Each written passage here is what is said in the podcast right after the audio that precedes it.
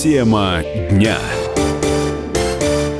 Здравствуйте, дорогие друзья. Радио «Комсомольская правда» продолжает свою работу. Сейчас поговорим о том, как нам управлять личными финансами. Большинству из нас в этом вопросе все-таки нужна квалифицированная помощь, как с точки зрения образования, так и с точки зрения технологий.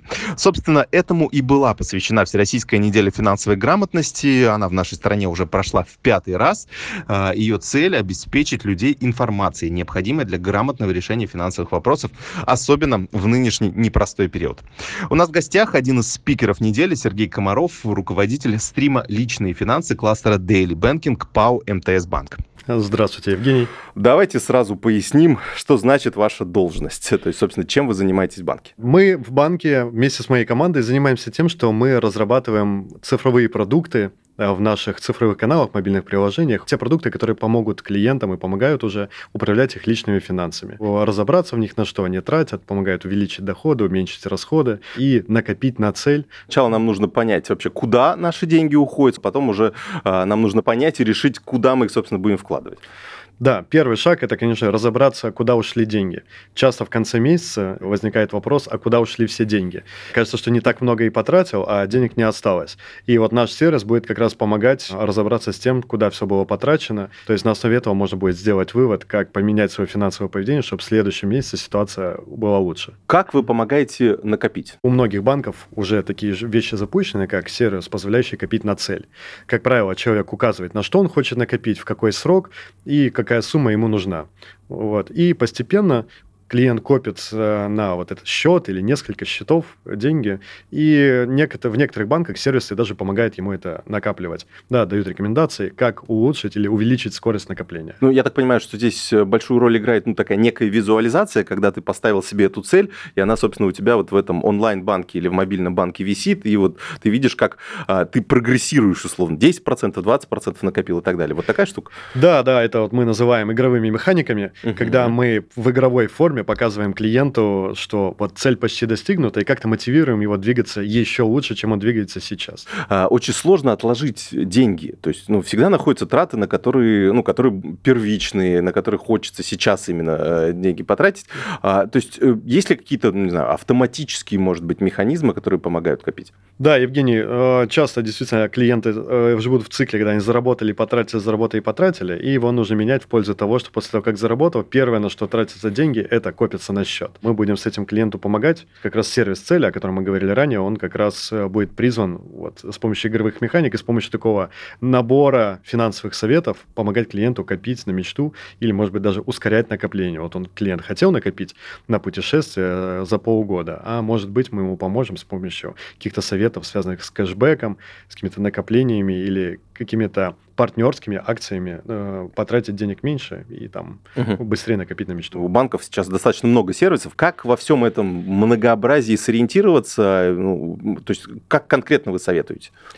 Ну, для начала можно сказать, что мы постоянно работаем над тем, чтобы упростить работу с нашими банковскими продуктами для наших клиентов. То есть мы постоянно с ними разговариваем, собираем обратную связь, видим, где у них возникают проблемы, и отрабатываем эти проблемы, улучшая наши продукты, как сами банковские продукты, так и цифровые продукты, сервисы, позволяющие с ними работать. Можно привести только ряд примеров тех идей, которые у нас прямо сейчас возникают. Например, у нас есть э, карта, которая позволяет накопить много кэшбэка. Да, чем больше вы тратите по ней, тем больше кэшбэка накапливается. А этот кэшбэк можно тратить на оплату сотовой связи. И, пожалуйста, что если вот так вот поменять свое финансовое поведение, использовать эту карту, и то можно экономить вот те деньги, которые вы ежемесячно тратите на сотовую связь.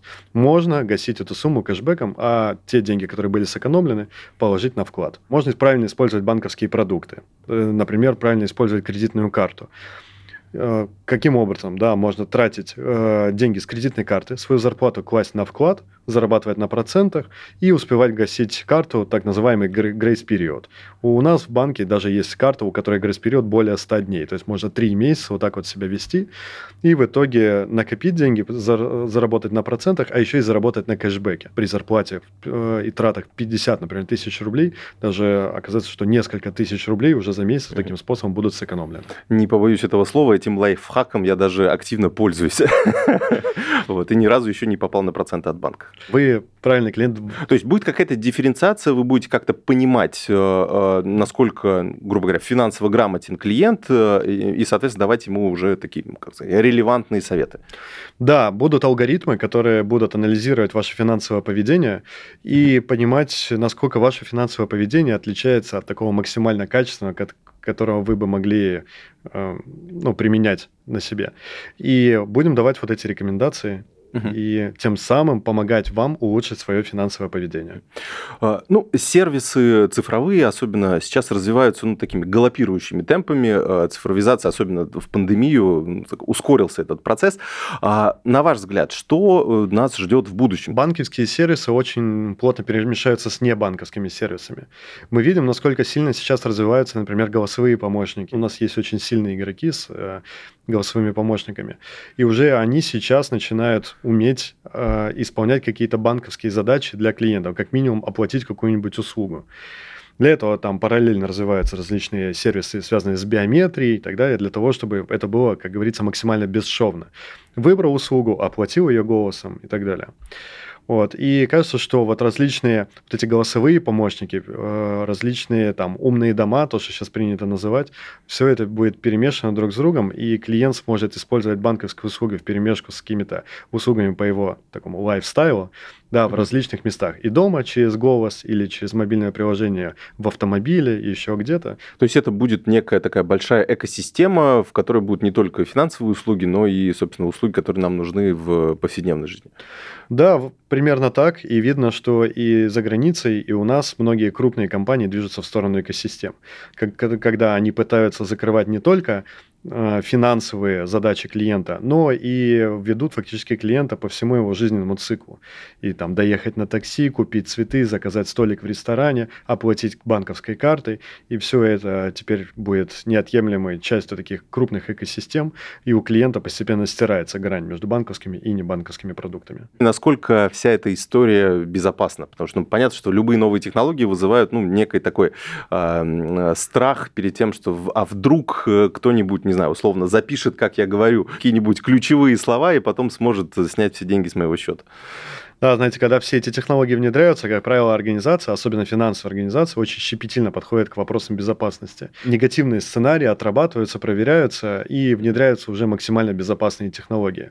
Главное, чтобы не попадать на сценарий социальной инженерии, не сообщать никому данные своей карты лишний раз и логин от пароль от интернет-банков. Сергей, мы в основном про будущее сейчас, а какими сервисами можно пользоваться уже сейчас?